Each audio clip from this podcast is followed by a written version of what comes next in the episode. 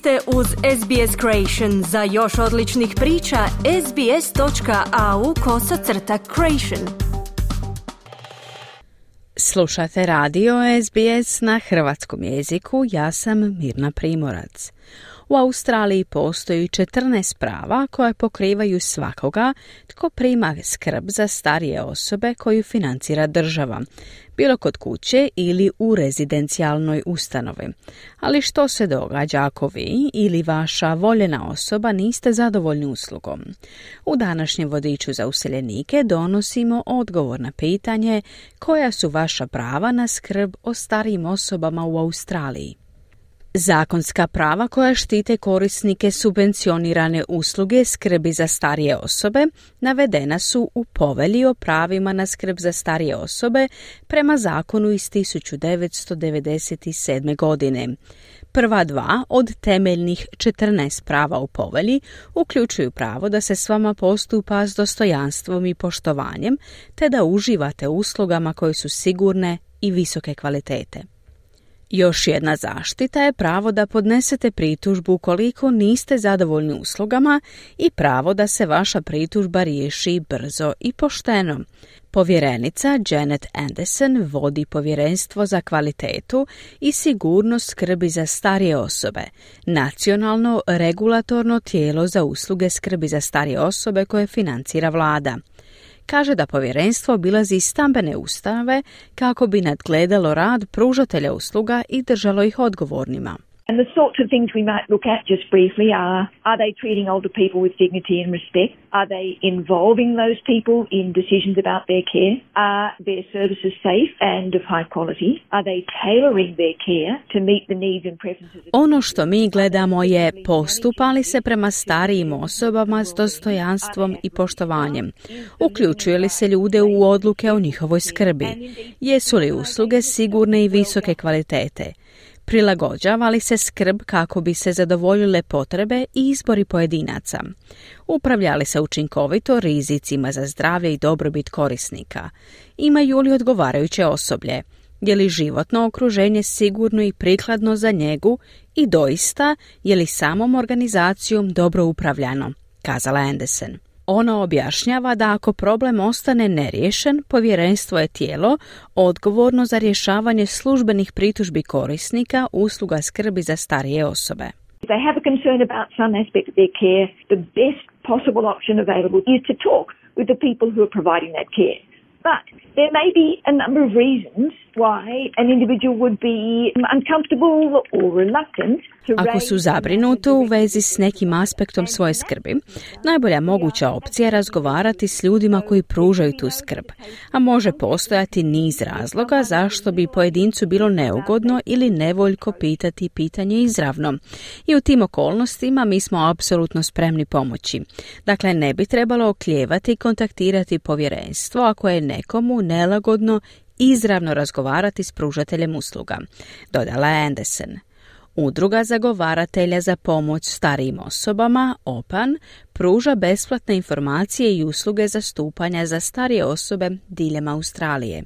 While we are funded by a grant from the Australian Government Department of Health and Aged Care, we are an independent organisation. We're independent from the government, we're independent from providers, and that means that we can... Iako se financiramo donacijom Australskog vladinog odjela za zdravstvo i brigu o starijim osobama, mi smo neovisna organizacija. Neovisni smo o vladi neovisni smo o pružateljima usluga. A to znači da možemo pokrenuti pitanja s vladom gdje vidimo da postoji postoji problem u sustavu skrbi za starije osobe. Ili radimo prema uputama starije osobe i razgovaramo s njihovim pružateljem skrbi kako bismo riješili taj problem, kazao je direktor udruge Craig Gear. Postoji otprilike 200 zagovornika udruge diljem zemlje.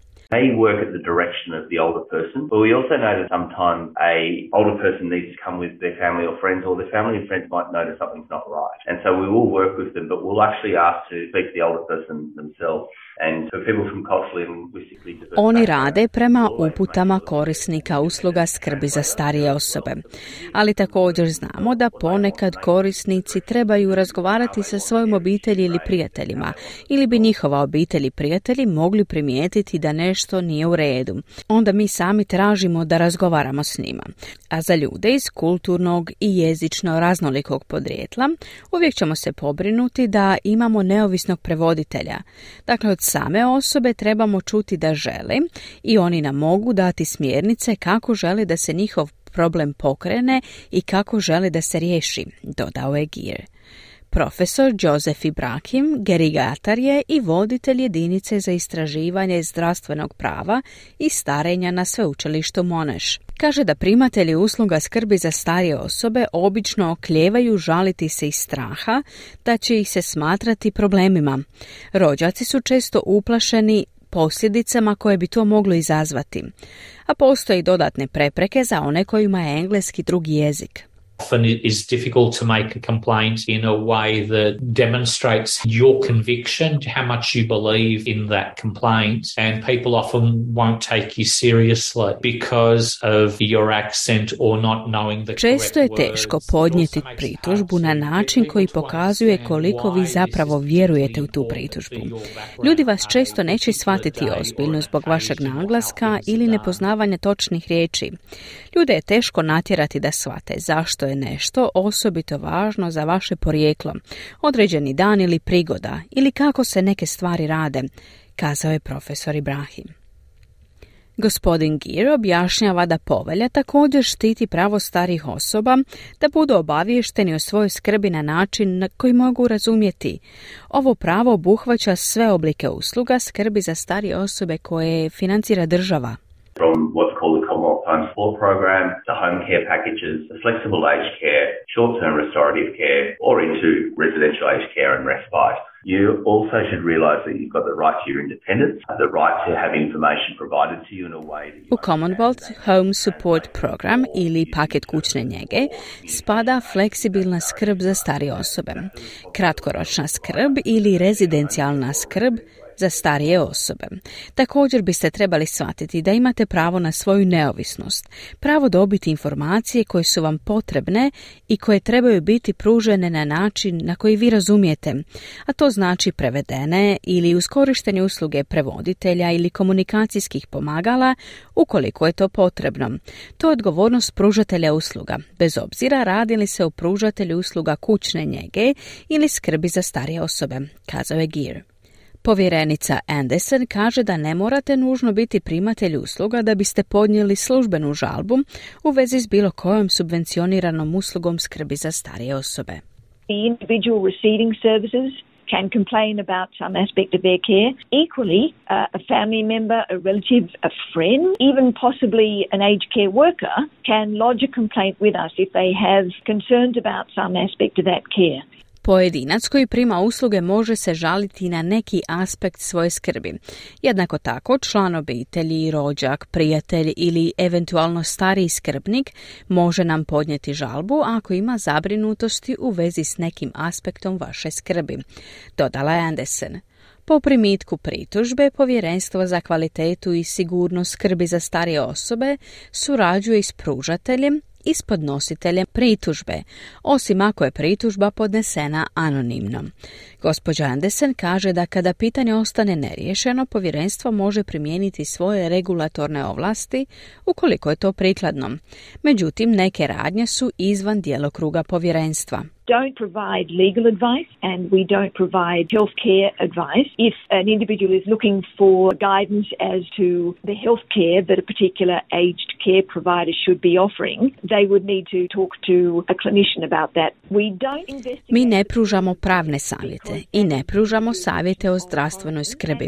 Ako pojedinac traži smjernice o zdravstvenoj skrbi koju bi određeni pružatelj skrbi za starije osobe trebao ponuditi, trebao bi razgovarati s liječnicima o tome. Mi ne istražujemo uzrok smrti jer je to u nadležnosti mrtvozornika i ne miješamo se u pitanja osoblja koja se odnose na osoblje pružatelja usluga, kao što su plaće, odredbe i uvjeti zapošljavanja, dodala Andersen. Profesor Ibrahim savjetuje da se bilo kakva zabrinutost izrazi rano. Kaže da je pritužbe lakše riješiti kada stranke mogu razgovarati o svojim potrebama i preferencijama prije nego što se izda službena pritužba. Rather than say that nurse was awful, the water was too cold when I went in, to be explaining I like the shower late in the morning, I like it to be very warm. Can someone let me know if they can't do it because I might Umjesto da kažu, medicinska sestra je bila grozna, voda je bila prehladna kad sam ušao. Trebaju reći, volim se tuširati kasno ujutro, volim da je jako toplo. Može li mi neko reći ako to ne mogu? Zato što bih mogao izabrati da se ne tuširam radije nego da se tuširam na način koji ne želim. Pitajte ih što mogu učiniti. Kažite što biste željeli raditi i to pretvorite u razgovor, kazao je Ibrahim. On kaže da ako vaše potrebe još uvijek nisu zadovoljene, ključ za podnošenje učinkovite žalbe je osigurati da održavate dijalog i vodite evidenciju. I think it's essential that you choose someone that you trust in your family or friends who you know is calm and always polite because you want to get your point of view across and you want to keep a record of what's Mislim da je ključno da razgovarate s nekim u koga imate povjerenja, u svojoj obitelji ili prijateljima, za koga znate da je smiren i uvijek pristojan, jer želite prenijeti svoje gledište i želite voditi evidenciju o tome što se događa. Ako se problem ne riješi, tada i imate informacije i dokaze za budućnost. Mnogo je bolje dokumentirati svaki korak i uvijek imati otvoren um da čujete i drugu stranu, dodao je Ibrahim. Da biste razgovarali sa zagovornikom skrbi za starije osobe, nazovite National Age Care Advocacy Line na 1800 700 600. Za kontakt s povjerenstvom za kvalitetu i sigurnost skrbi za starije osobe nazovite 1800 951 822. Želite čuti još ovakvih tema? Slušajte nas na Apple Podcast, Google Podcast, Spotify ili gdje god vi nalazite podcaste.